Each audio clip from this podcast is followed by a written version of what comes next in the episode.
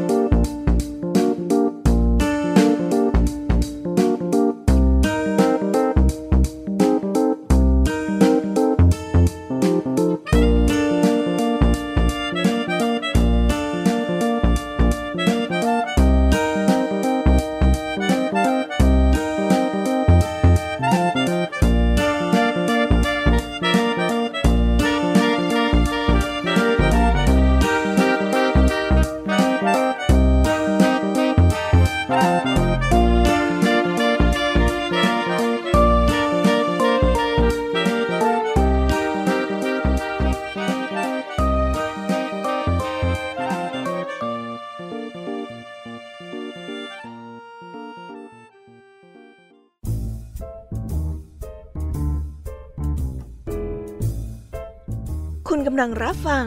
ไทย PBS Radio ต่อจากนี้ไปขอเชิญทุกท่าน รับฟังรายการ นิทานแสนสนุกสุดหันษา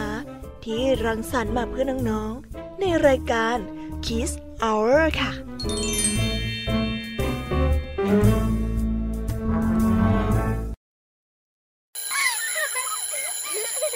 โรงเรียนเลิกแล้วกลับบ้านพร้อมกับรายการ Kiss Hours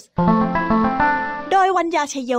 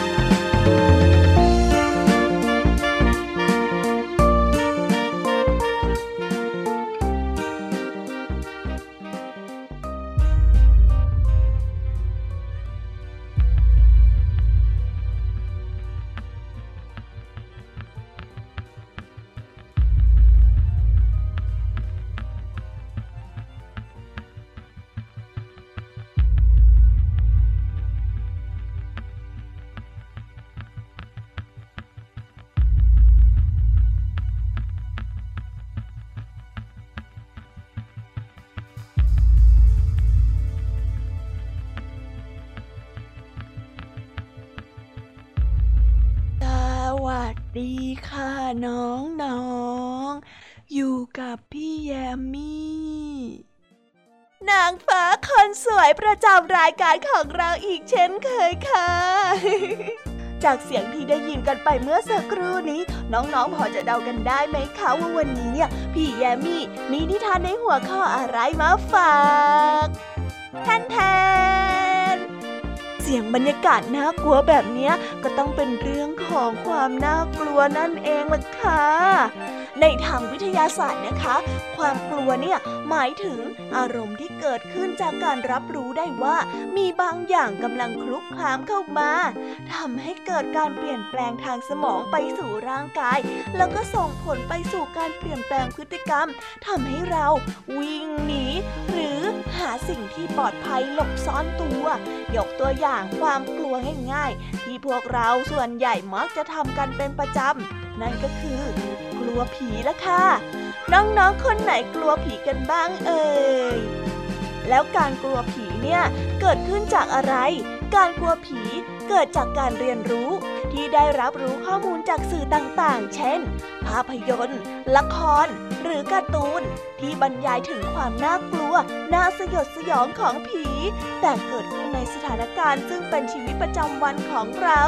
โดยสร้างเป็นภาพขึ้นมาแล้ว ถ่ายทอดผ่านทั้งสื่อต่างๆ ที่พี่แยมมีกล่าวไป ก็จะทำให้เกิดการจินตนาการและการรับรู้ถึงข้อมูลเหล่านั้น และเกิดความกลัวขึ้นมา ทั้งๆทที่เราเองเนี่ย ก็ยังไม่เคยเห็นผีตัวจริงนั่นเองใช่ไหมล่ะคะ แต่ความกลัว ก็ไม่มีแค่ในเรื่องผีเท่านั้นนะคะ เพราะว่าบางคนเนี่ยอาจจะกลัวความสูง กลัวน้ำในแม่น้ำกลัวสุนัข เพราะว่าเคยเกิดเหตุฝังใจในอดีต ก็ทำให้เกิดความกลัวได้เช่นกันค่ะ ซึ่งในบางครั้งนะคะ ความกลัวเนี่ยก็จะเป็นอุปสรรคสำคัญในการก้าวเดินไปข้างหน้า ซึ่งบางครั้งความกลัวก็จะเป็นอุปสรรคสำคัญในการก้าวเดินไปข้างหน้าของชีวิตเรา ถ้าปล่อยไว้เนี่ย ยิ่งเราโตขึ้นเรื่อยๆเรื่อยๆ ความกลัวนั้นเนี่ยก็จะส่งผลมาก แล้วก็ทำให้เราไปต่อไม่ได้ กลายเป็นอุปสรรคใหญ่ที่ควรจะได้รับการแก้ไขเป็นอย่างมากเลยนะคะ เช่น น้องๆกลัวความสูง แต่ในอนาคตอยากจะไปเป็นทหาร ซึ่งเวลาฝึกเนี่ย เราก็อาจจะต้องฝึกกระโดดล่มบนเครื่องบินหรือกระโดดจากหอคอยสูงสูง แต่เราดันกลัวความสูง กระโดดไม่ได้ขึ้นมา จะทำให้เราสอบไม่ผ่านแล้วก็อาจไม่ได้เป็นทหารได้นะคะ แล้วเราจะมีวิธีแก้ไขความกลัวได้อย่างไร ข้อแรกคือเราจะต้องรู้จักความกลัวของเราเสียก่อน ว่าจริงๆ แล้วเนี่ย เรากลัวอะไร เพื่อที่จะหาทางแก้ไขให้ได้ตรงจุดมากที่สุดนั่นเองล่ะค่ะ ข้อที่สองนะคะ หากเรารู้จักความกลัวของเราแล้วเนี่ย ก็ต้องตั้งสติค่ะ คิดทบทวนแล้วก็ไตร่ตรองให้รอบคอบ ถึงที่มาที่ไปของความกลัว แล้วหาเหตุผลมาลบล้างความกลัวเหล่านั้นให้ได้ค่ะ ข้อที่สามนะคะ เราต้องเชื่อมั่นในตัวเองค่ะ ว่าเราสามารถทำได้ ความกลัวก็แค่สิ่งที่เราสร้างขึ้นมาเองเท่านั้น เมื่อเราเป็นคนสร้างเอง เราก็สามารถทำลายมันลงเองได้เช่นกัน ข้อที่สี่เผชิญหน้ากับความกลัวเหล่านั้นไปเลยค่ะ ทุกอย่างที่เกิดขึ้นนะคะ ย่อมมีเหตุผลที่สอดคล้องกันอยู่เสมอ การเผชิญหน้ากับปัญหาจะทำให้เราผ่านมันไปได้ด้วยดีในที่สุดค่ะ เอาละค่ะพักสาระความรู้ไว้แต่เพียงเท่านี้ก่อนเนาะพี่ยามี่เนี่ยขนขบวนนิทานมาฝากน้องๆกันอีกเพียบเลยล่ะค่ะ เริ่มต้นโดยคุณครูไหวใจดีคนเดิม เพิ่มเติมคือนิทานสนุกมาก กับนิทานคุณธรรมทั้งสองเรื่องได้แก่เรื่องแม่กระบือขี้กลัว และเรื่องผีภรรยา ต่อด้วยนิทานแสนสนุกจากพี่เด็กดีคนสวย เรื่องเทวดากับหนู คนขี้ขลาดกับกา และเรื่องกวางกับลูกกวางค่ะ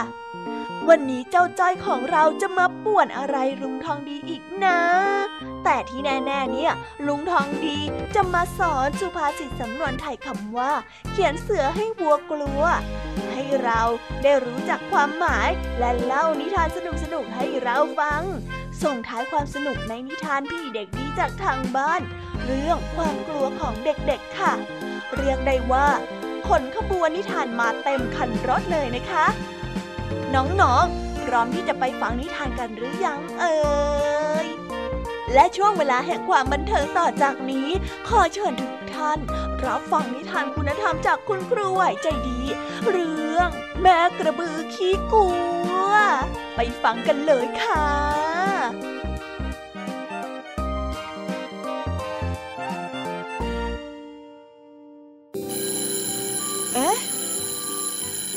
เสียงออดดังแล้ว อุ้ยต้องไปเข้าเรียนแล้วล่ะค่ะ ไม่รอช้า เราไปหาคู่ไหวกันเถอะ ไปกันเลย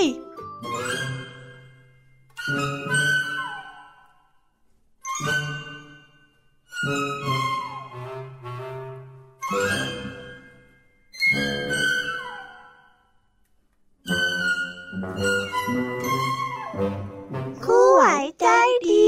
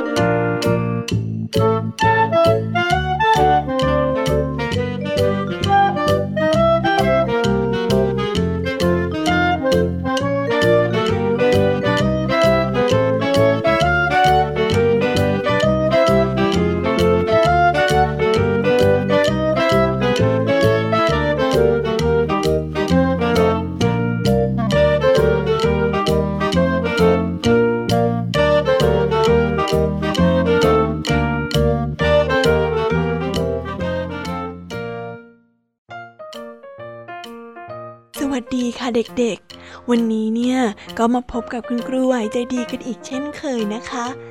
ในวันนี้แน่นอนว่ามาพบกับคุณครูไหวก็ต้องมาพบกับนิทานคุณธรรมสนุกๆกันอีกเช่นเคยค่ะ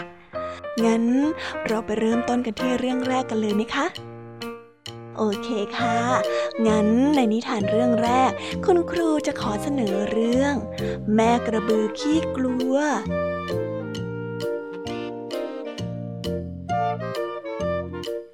นานมาแล้วณป่าที่อุดมสมบูรณ์ เต็มไปด้วยสัตว์นานาชนิด มีแม่กระบือ อาศัยอยู่กับลูกน้อยของมัน เช้าวันที่อากาศแจ่มใส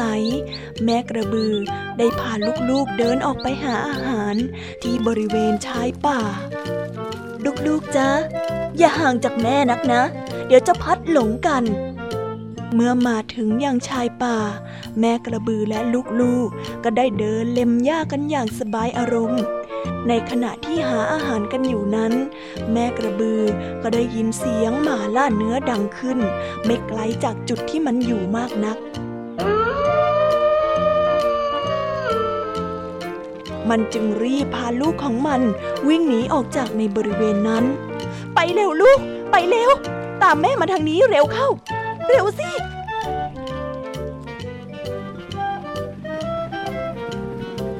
เมื่อวิ่งหนีมาได้ไกลแล้ว ลูกกระบือน้อยจึงถามแม่ขึ้นมาด้วยความสงสัยว่าทำไมแม่จะต้องกลัวหมาล่าเนื้อด้วยล่ะจ๊ะในเมื่อแม่ก็ตัวโตกว่าแข็งแรงกว่าหมาล่าเนื้อตั้งเยอะแถมแม่ยังมีเขาแหลมๆที่เจ้าหมาไม่มีอีกด้วยนะ แม่กระบือได้ฟังแล้ว ก็ถอนหายใจเฮือกหนึ่ง ก่อนที่จะบอกลูกตามตรงว่าเฮ้อแม่ก็ไม่รู้เหมือนกันทำไมจะต้องกลัวมันด้วย แต่แม่เห็นสัตว์ตัวอื่นวิ่งหนีมันกัน แม่ก็เลยกลัวว่ามันจะมาทำร้ายลูก แค่ได้ยินเสียงมันเห่าเนี่ย แม่ก็วิ่งหนีทุกครั้งเลยละจ้ะ แบบนี้เราไม่ต้องหนีไปตลอดชีวิตหรอจ๊ะ แล้วเราจะมีเขาแหลมแหลมไว้เพื่ออะไรอะ แม่กระบือได้นิ่งอึ้งไป ไม่สามารถตอบอะไรที่ลูกน้อยถามมาได้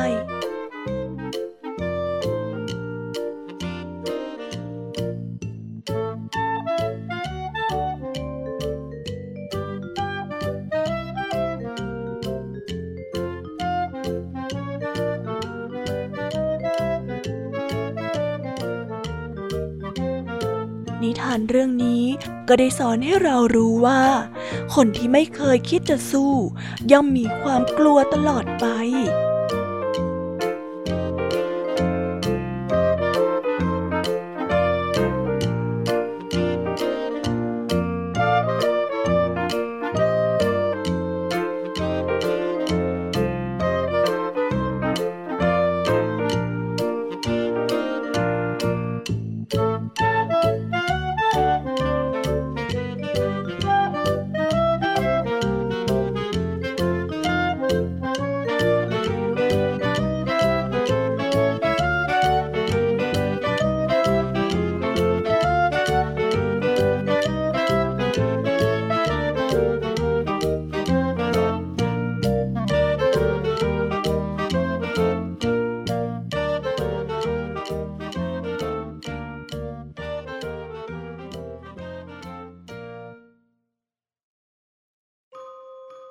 เป็นอย่างไรกันบ้างเด็กๆ ได้จบไปแล้วนะสำหรับนิทานคุณธรรมเรื่องที่หนึ่งที่คุณครูได้นำมาฝากกันในวันนี้ เด็กๆ พร้อมที่จะไปฟังเรื่องที่สองกันหรือยังเอ่ยถ้าเด็กๆ พร้อมกันแล้วเนี่ย เราไปฟังนิทานคุณธรรมเรื่องที่สองกันเลยค่ะ นิทานเรื่องที่สองนี้ คุณครูขอเสนอเรื่องผีภรรยา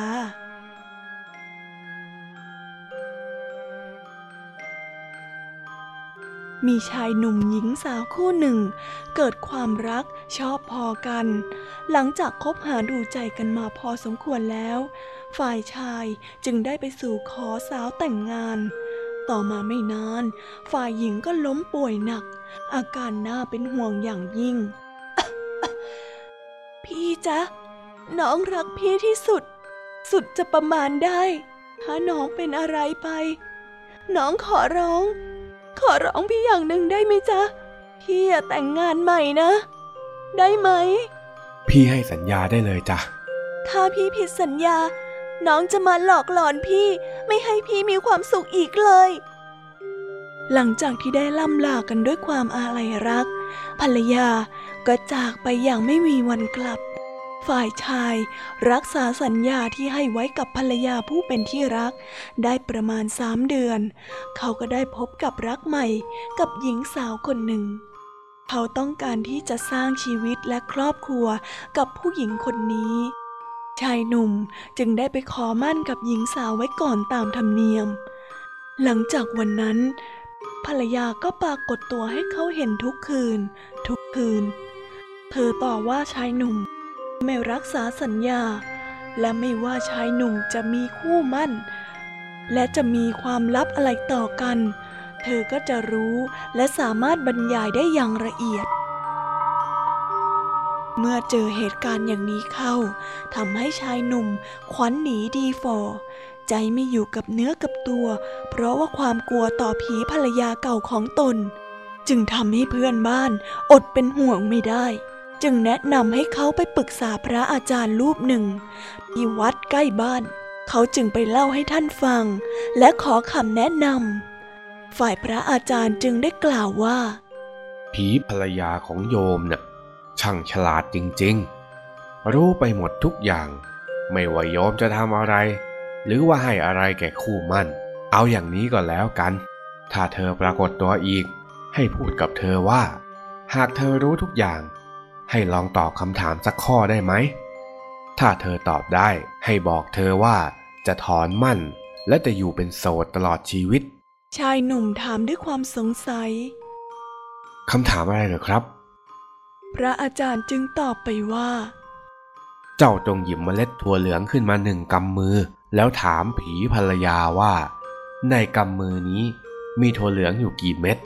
ถ้าเธอตอบได้ แสดงว่าเป็นผีจริง แต่ถ้าตอบไม่ได้ แสดงว่าเป็นเพียงมโนภาพที่หลอกหลอนอยู่ในจิตสำนึกของโยมเท่านั้น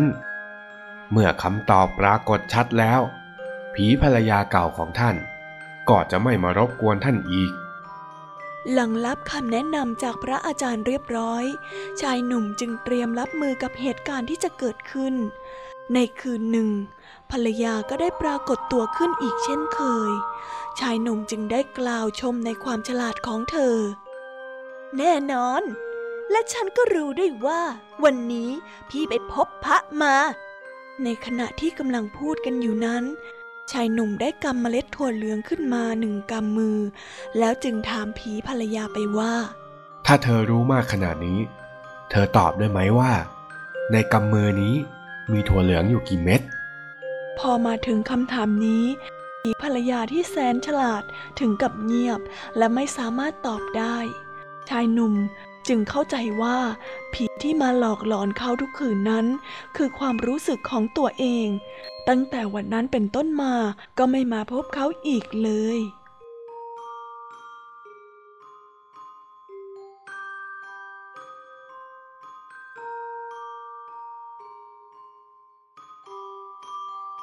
นิทานเรื่องนี้สอนให้เรารู้ว่า ความกลัวเป็นสิ่งที่เราสร้างขึ้นมาเองเท่านั้น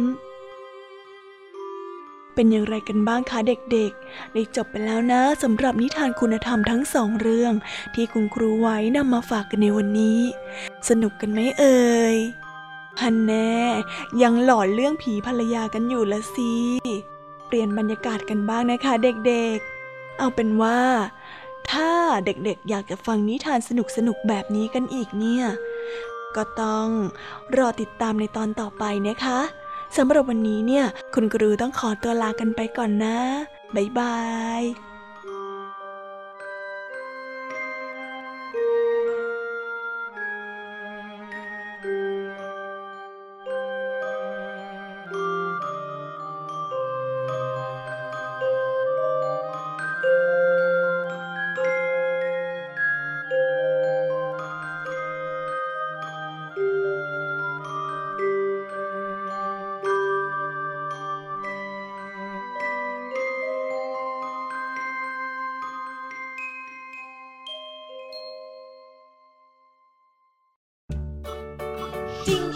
เลยนะคะ จริงของจริงของจริงที่สุด ความกลัวเนี่ยเป็นสิ่งที่เราสร้างขึ้นมาเอง จิตเราปรุงแต่งสิ่งเหล่านั้นขึ้นมาเอง ได้ฟังนิทานแบบนี้แล้วเนี่ยก็รู้สึกอยากจะเอาชนะความกลัวกันขึ้นมาบ้างหรือยังเอ่ยถ้ายังรู้สึกว่ากลัวอะไรบางอย่างอยู่พี่ยามีก็มีนิทานมาฝากน้องๆกันอีกหลายเรื่องเลยเลยค่ะ ที่จะให้ข้อคิดเกี่ยวกับเรื่องความกลัว เอาเป็นว่าเราไปติดตามรับฟังกันเลยดีกว่า กับช่วงพี่ยามีเล่าให้ฟัง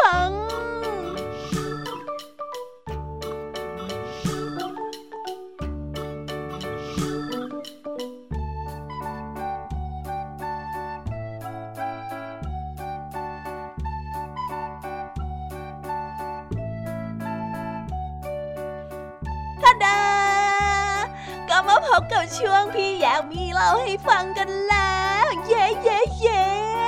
ดีใจที่สุดเลยละค่ะ เพราะว่าพี่แยมมี่เนี่ยอยากที่จะเล่านิทานให้กับน้องๆฟังจะแย่แล้วล่ะค่ะ เอาเป็นว่าเราไปเริ่มในนิทานเรื่องแรกกันเลยนะคะ ในนิทานเรื่องแรก พี่แยมมี่ขอเสนอเรื่อง เทวดากับหนู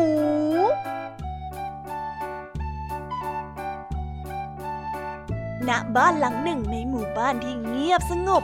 ได้มีหนูตัวหนึ่ง เอาแต่นั่งสลดหดหู่อยู่ในรูของมัน เพราะว่ากลัวแมวเป็นอย่างมาก มันไม่กล้าที่จะไปไหน จนมันใกล้จะอดตาย เทวดาได้เฝ้ามองดูเจ้าหนูตัวนั้น แล้วก็รู้สึกเห็นใจ สงสาร จึงได้เสกให้มันกลายเป็นแมว เพื่อที่มันจะได้ไม่ต้องกลัวแมวอีกได้กลายร่างเป็นแมว มันจึงกล่าวกับเทวดาว่าอันเทวดา ต่อให้ข้าเป็นแมว ข้าก็ยังกลัวสุนัขอยู่ดีอะเทวดาได้ยินดังนั้น จึงเสกให้เจ้าหนูที่กลายเป็นร่างของแมวได้เปลี่ยนเป็นร่างของสุนัข แต่มันก็ยังกลัวเสืออีก เทวดาจึงได้เสกให้มันกลายเป็นเสือ แต่พอมันได้กลายเป็นเสือแล้วเนี่ย มันก็กลัวว่าจะได้เจอกับนายพรานในสักวัน สุดท้าย เทวดาจึงเสกให้มันกลับมาเป็นหนูเหมือนเดิม ท่านทำไมท่านถึงเสกให้ข้ากลับมาเป็นหนูล่ะ ท่านไม่คิดจะช่วยข้าแล้วหรือ เทวดาจึงได้บอกกับหนูไปว่า ต่อให้ข้าเปลี่ยนเจ้าให้เป็นสิ่งมีชีวิตที่ยิ่งใหญ่เพียงใด มันก็ช่วยเจ้าไม่ได้หรอก เพราะสิ่งที่เจ้าไม่มี ไม่ใช่ขนาดของตัว หรือเขี้ยวเล็บใด ๆเลย แต่เป็นความกล้าหาญในการเผชิญกับความเป็นจริงในใจของเจ้าต่างหากละ่ะ ถึงตัวเจ้าจะใหญ่ แต่ข้างในของเจ้าก็ยังเป็นหนูอยู่ดี เพราะฉะนั้นก็จงเป็นหนูต่อไปเถิด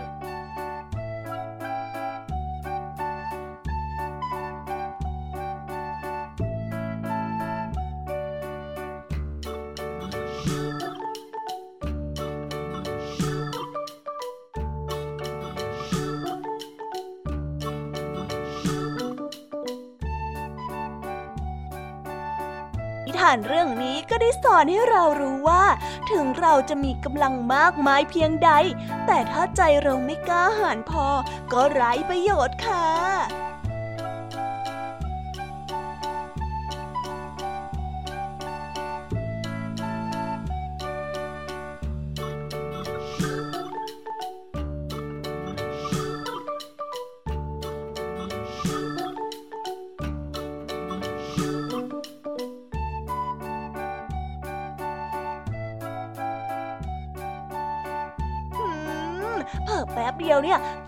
เรื่องที่หนึ่งกันไปแล้วงั้นเราไปต่อกันในเรื่องที่สองกันเลยนะคะ เพราะว่าพี่แยมมี่เนี่ยอยากจะเล่าจะแย่แล้วค่ะ ไปต่อกันในเรื่องที่สองกันเลย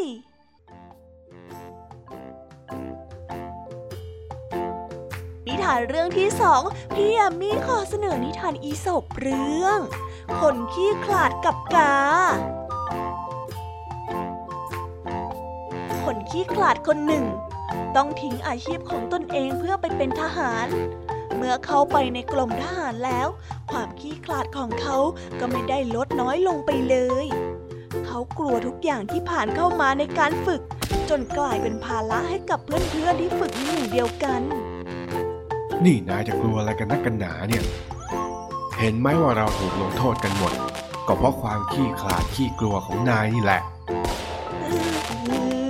ก็ก็ก็ก็ก็ฉันกลัวนี่นะ หอคอยนั้นสูงเสียดฟ้า แค่ฉันขึ้นบันไดไป ไม่ถึงครึ่งขาก็สั่นหมดแล้วเนี่ยไหนจะเสียงปืนดัง ๆ อีกฉันกลัว ไม่ไม่ไม่ไม่ฉันกลัวไม่ เขาเป็นแบบนี้จนเพื่อนในหมู่เกิดความระอา ราะต้องถูกครูฝึกลงโทษ เพราะเขาอยู่เป็นประจำ วันหนึ่ง ขณะที่เขาเดินอยู่ในกรม อีกาเห็นเขาจึงส่งเสียงร้องทักทาย เขาจึงวางอาวุธลง และยืนอยู่ตรงนั้นไม่ขยับไปไหน จนกว่าจะหยุดร้อง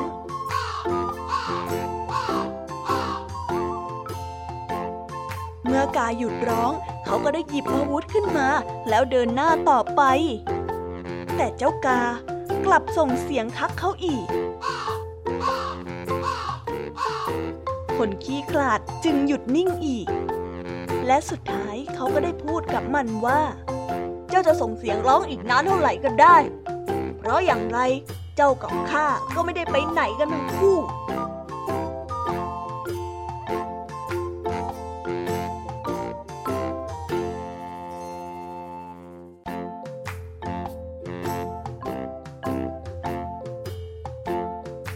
านเรื่องนี้ก็ได้สอนให้เรารู้ว่า ความขี้ขลาดทำให้ชีวิตไม่ก้าวหน้า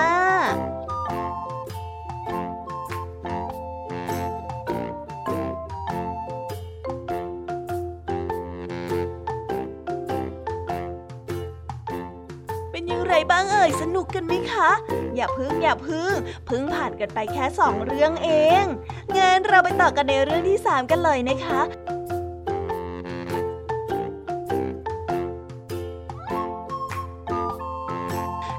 านเรื่องที่สามพี่ยามีขอเสนอนิทานเรื่อง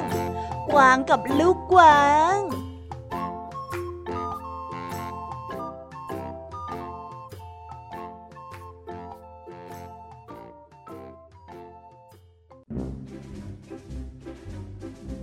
ในป่าแห่งหนึ่ง ฝูงกวางอาศัยอยู่ กวางฝูงนี้มีหัวหน้าฝูงแก่ชรามากแล้ว แต่มัน ก็มักจะทำตัวกระทืบเท้าเสียงดังๆ ให้กวางตัวอื่นๆในฝูงเกรงกลัวอยู่เสมอ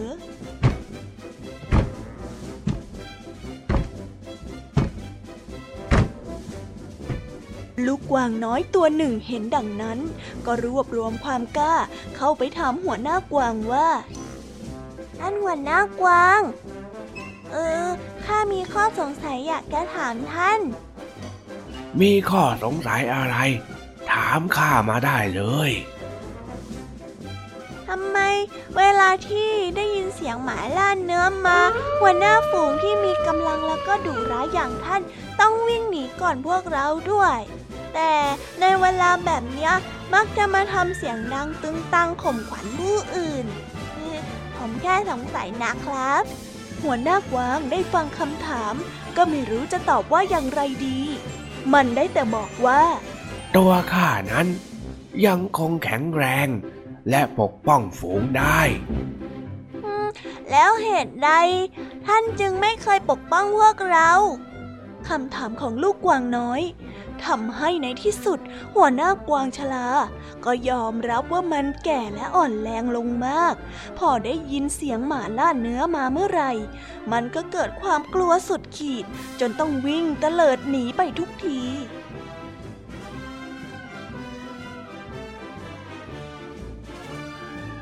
ชานเรื่องนี้ก็ได้สอนให้เรารู้ว่า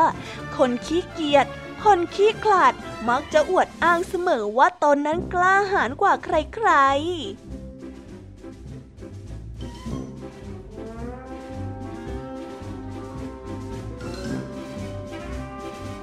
จบกันไปแล้วนะคะสำหรับนิทานอีสบจากพี่ยามีเล่าให้ฟัง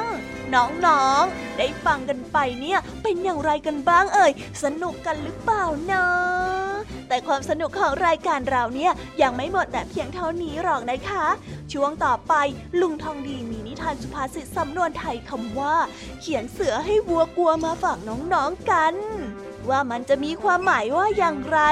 งั้นเราไปติดตามพร้อมๆกันเลยค่ะ เพราะตอนนี้เนี่ยลุงทองดีกับเจ้าจ้อยมารอพวกเราอยู่แล้ว งั้นไปกันเลย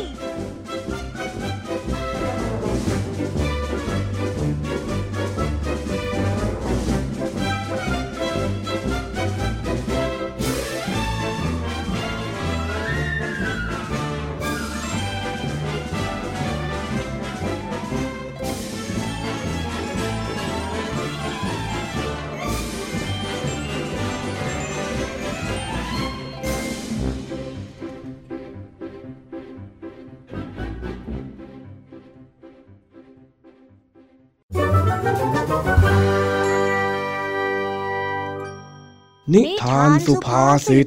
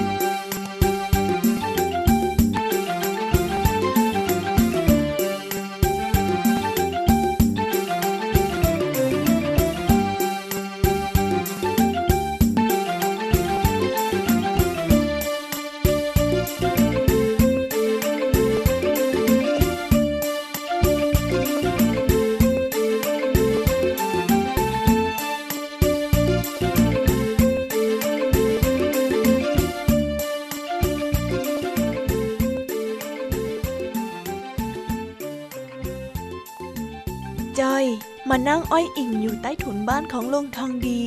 ใบหน้าดูบูดบึ้งเล็กน้อยจ้อยจ้อยเอ้ย เป็นอะไรหน้าเงาหน้างอมาอีกแล้ว ไม่มีอะไรจ้ะลุง แม่แค่อ้าปากข้าก็เห็นลิ้นไก่เองแล้ว อย่ามาโกหกซะให้ยากเลยเต่าจ้อย ลุงทองดี รักจ้อยไหมจ๊ะโดนที่บ้านดุมาละสิเองน่ะหงอยมาเชียวที่ บ้านไม่มีใครรักจ้อยแล้วอะจ้อยจะมาอยู่กับลุงทองดีนั่นไง ว่าแล้วเชียว ลุงน่ะรักเองอยู่แล้วเจ้าจ้อยเอ้ย แต่ไหนลองเล่าให้ลุงฟังหน่อยสิ ว่าเรื่องมันเป็นยังไง พ่อกับแม่ดุจ้อย แล้วก็ไม่ให้ตังค์จ้อยเลย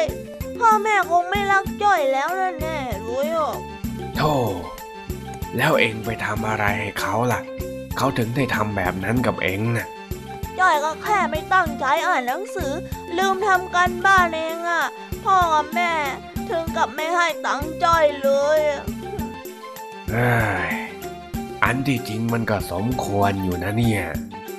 อะไรนะลุงเปล่าเปล่าอย่าน้อยใจไปเลยไอ้จอยเอ้ย พ่อแม่เอง เขาไม่ได้เลิกรักเองหรอก ที่เขาทำน่ะก็แค่เขียนเสือให้วัวกลัวเท่านั้นแหละ เองอยากไม่ตั้งใจเรียน มันก็สมควรแล้วที่เองจะต้องเจอแบบนี้จ้อยเศร้าอยู่นะลุง จะมาเขียนเสือเขียนวัวอะไรเล่าจ้อยไม่เขียนหรอก ยังจะมีอารมณ์มากวนประสาทข้านะเองเนี่ย เองนี่มันน่าเคกหัวจริงๆ ที่ที่ข้าพูดว่าเขียนเสือให้วัวกลัวเนี่ย มันเป็นสุภาษิตต่างหากล่ะเจ้าจ้อย อ้าวจ้อยก็นึกว่าลุงทองดี จะให้จ้อยเขียนหนังสือ แล้วไอ้ที่เขียนเสือให้วัวกลัวเนี่ยมันแปลว่าอะไรอะลุง มันก็แปลว่า การทำอย่างใดอย่างหนึ่งให้อีกฝ่ายเกรงกลัว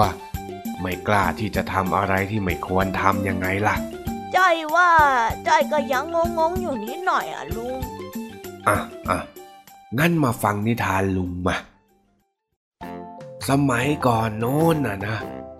มีหมู่บ้านเลี้ยงวัวอยู่ที่หนึ่ง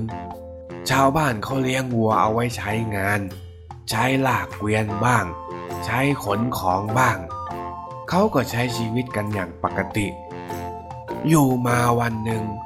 วัวมันเกิดพยศอะไรก็ไม่รู้ มันไล่ขวิดชาวบ้าน จนข้าวของนี่กระจุยกระจายเสียหายเต็มไปหมด ชาวบ้านก็เลยคิดหาวิธีที่จะหยุดมัน แต่ทำยังไงก็ยังหยุดเจ้าวัวตัวนั้นไม่ได้ มันก็ยังสร้างความเดือดร้อนให้คนทั้งหมู่บ้านยังไม่หยุดย่อน เด็กๆต่างก็กลัว ไม่กล้าออกมาวิ่งเล่น จนในที่สุด มีหนุ่มนักพเนจรคนหนึ่ง เดินผ่านมาที่หมู่บ้านพอดี หนุ่มพเนจรคนนั้น มีฝีมือในการวาดภาพมากมายยิ่งนัก เขาเลยวาดภาพเสือตัวใหญ่ขึ้นมาหนึ่งตัว พอวาดเสร็จ เขาก็เอาไปวางที่บริเวณที่วัวจะมองเห็นได้ เมื่อเจ้าวัวเห็นรูปเสือที่เหมือนจริง ก็นึกกลัวขึ้นมา เลยตกใจวิ่งหนีรูปภาพนั้นไปจนท้ายหมู่บ้าน ชาวบ้านก็เลยจับวัวตัวนั้นได้ โดยที่มันไม่ยอมขัดขืนหรือทำร้ายใครอีกเลย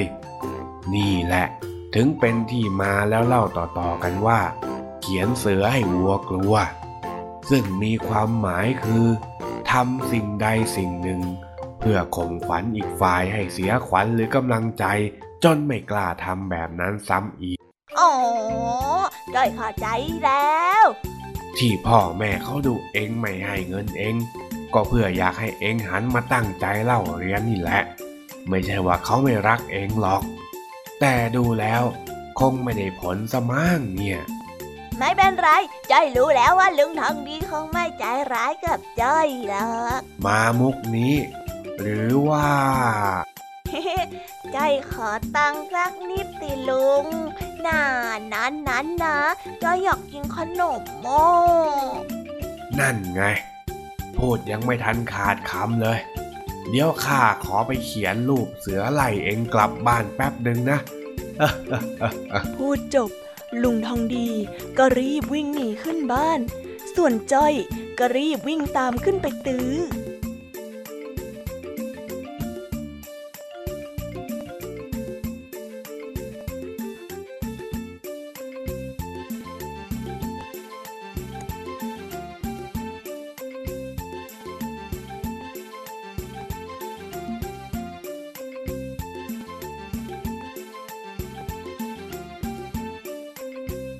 สำนวนไทยโบราณที่ว่า เขียนเสือให้วัวกลัวในวันนี้ ที่มาที่ไปของสำนวนเขาว่ากันว่า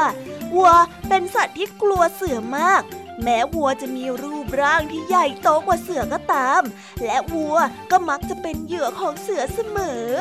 เขาจึงนำมาเปรียบเทียบ และก็พูดต่อๆกันมา ใช้เป็นสำนวนเขียนเสือให้วัวกลัวนั่นเองค่ะ แต่ตอนนี้เนี่ย พี่เด็กดีจากทางบ้าน มีนิทานมาฝากน้องๆกันอีกหนึ่งเรื่อง เดี๋ยวเราไปฟังนิทานจากพี่เด็กดีกันต่อเลยค่ะ ไปกันเลย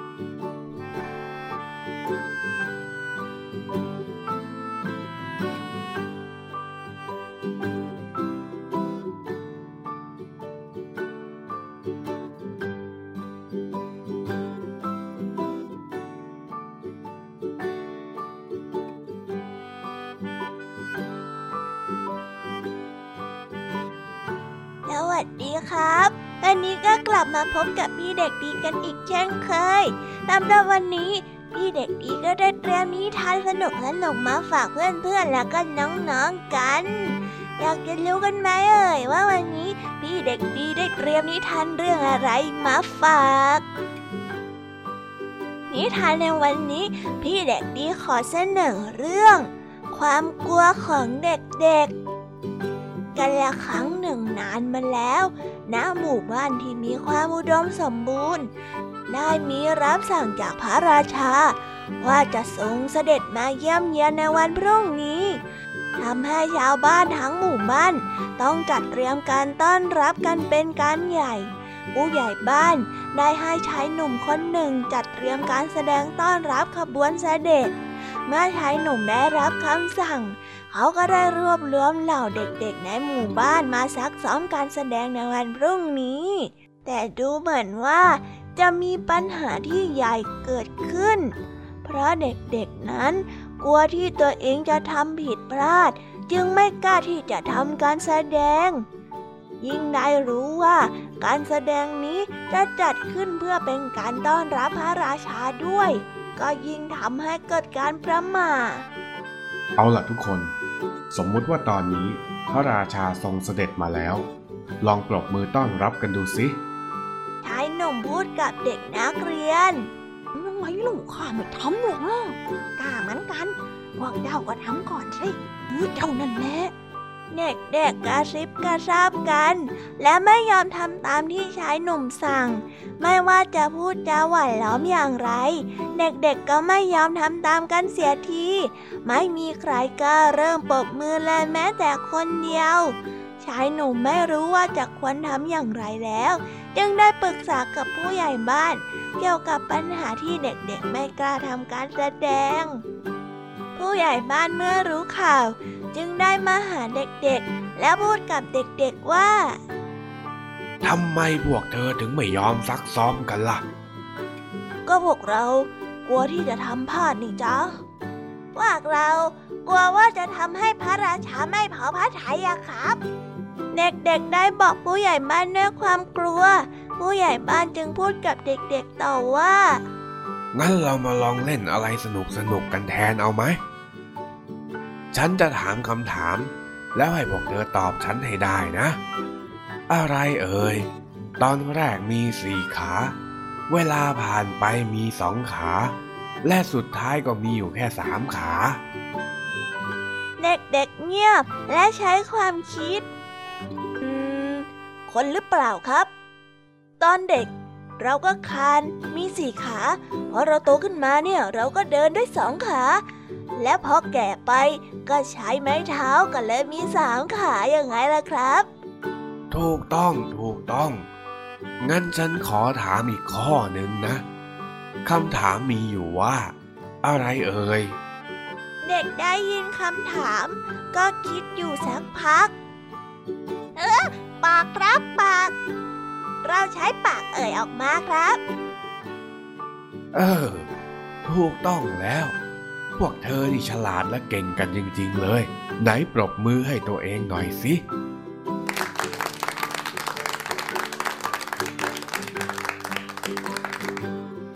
เมื่อชายหนุ่มเห็นว่า เด็กๆนั้นปรบมือกันแล้ว ก็รู้สึกโล่งอกที่เด็กๆสามารถเอาชนะความกลัวของตัวเองได้แล้วนิทานเรื่องนี้สอนให้เรารู้ว่าความกลัวจะเกิดขึ้นในตอนที่เราคิดถึงเหตุการณ์ล่วงหน้า ว่าเราจะทำอะไรไม่ได้ ยิ่งเราคิดก็ยิ่งกลัว ดังนั้นบางครั้ง เราก็ต้องลงมือทำก่อน โดยที่ไม่ต้องคิดล่วงหน้า เมื่อผิดพลาด เราก็ค่อยมาแก้ไขเป็นอย่างไรกันบ้างคะสำหรับนิทานที่พี่เด็กดีนำมาฝากกันสนุกกันไหมเอ่ย วันนี้เนี่ยเป็นนิทานที่แฝงไว้ด้วยสาระ หวังว่าน้องๆ แล้วก็เพื่อนๆ คงจะชอบกันนะครับสำหรับวันนี้พี่เด็กดีก็คงต้องขอตัวลากันไปก่อนนะ ไว้พบกันใหม่ สวัสดีครับ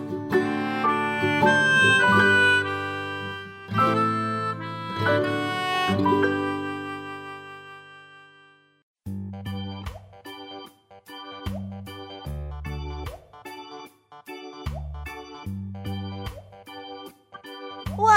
เป็นอย่างไรกันบ้างคะน้องๆ นิทานที่พี่แยมมีขนมาให้กันในวันนี้ เต็มอิ่มกันไปเลยใช่ไหมล่ะ มาถึงช่วงสุดท้ายของรายการกันแล้วนะคะ เรามาสรุปกันก่อนดีกว่าค่ะว่าวันนี้นะคะ ได้ฟังนิทานเรื่องอะไรกันไปบ้าง เรื่องแรกที่เราได้ฟังกันไปนั้นก็คือเรื่อง แม่กระบือขี้กลัว นิทานคุณธรรมจากคุณครูไหวใจดีนั่นเอง ที่มาให้ข้อคิดว่า คนที่ไม่คิดจะสู้ ย่อมต้องอยู่กับความกลัวตลอดไป อย่างที่เจ้าแม่กระบือต้องคอยหนีหมาล่าเนื้ออยู่ตลอด และเรื่องถัดมาก็คือเรื่อง ผีภรรยา แค่ชื่อเรื่องก็น่ากลัวกันแล้วใช่ไหมล่ะคะ แต่จริงๆแล้วเนี่ย ผีภรรยาที่ว่าไม่ได้มีอยู่จริงเลย เกิดจากความคิดของสามีทั้งนั้น และนิทานเรื่องนี้นะคะ จึงให้ข้อคิดกับเราว่า ความกลัวนั้นเป็นสิ่งที่เราสร้างขึ้นมาเอง มาต่อกันในนิทานอีสบที่พี่แยมมี่นำมาเล่าให้ฟังกันในวันนี้ ได้แก่เรื่อง เทวดากับหนู ที่สอนให้เรา รู้ว่าถึงเราจะมีกำลังมากมายเพียงใด แต่ถ้าเราใจไม่กล้าพอก็ไร้ประโยชน์ เหมือนกับเจ้าหนู ที่ไม่ว่าเทวดาจะเสกให้มันเป็นตัวอะไร มันก็ยังคงกลัวในสิ่งต่างๆ รอบตัวมันอยู่ดีนั่นเองค่ะ เรื่องคนขี้ขาดกับกา ให้ข้อคิดกับเราว่า ความขี้ขาดทำให้ชีวิตไม่ก้าวหน้า และเรื่องกวางกับลูกกวางที่ให้แง่คิดกับเราว่า คนที่ขี้เกียจคนที่ขี้ขลาด มักจะอวดอ้างตัวเองเสมอว่ากาหาญกว่าใครๆนั่นเอง และลุงทองดีก็ได้สอนให้เรารู้จักความหมายของสำนวนไทยอีกหนึ่งคำนั่นก็คือ เขียนเสือให้วัวกลัว มีความหมายว่าทำสิ่งใดสิ่งหนึ่งเพื่อข่มขู่ขวัญให้อีกฝ่ายกลัว เสียกำลังใจ หรือเสียขวัญนนั่นเองล่ะค่ะและปิดท้ายความสนุกของวันนี้ด้วยนิทานเด็กผีจากทางบ้าน เรื่องความกลัวของเด็ก สอนเราได้เป็นอย่างดีเลยนะคะ ว่าความกลัวจะเกิดขึ้นในตอนที่เราคิดถึงเหตุการณ์ล่วงหน้า ว่าเราจะทำไม่ได้ ยิ่งเรายิ่งคิด เราก็จะยิ่งกลัว ดังนั้นบางครั้ง เราจะต้องลงมือทำก่อนโดยที่ไม่ต้องคิด และก็ไม่ต้องกลัวอะไรล่วงหน้า โอ้โอเผอแป๊บเดียว เวลาแห่งความสุขก็หมดลงซะแล้ว แต่ไม่เป็นไรนะคะ ยังไงพี่แยมมี่ก็จะมีนิทานมาฝากน้องๆกันทุกวันอยู่แล้ว รอติดตามกันวันพรุ่งนี้นะสำหรับวันนี้เนี่ย พี่แยมมี่และรายการคิสอาร์ก็ต้องขอตัวลากันไปก่อน อย่าลืมทำกันบ้านกันด้วยนะจ๊ะเด็กๆ วันนี้เนี่ยบายบาย สวัสดีค่ะ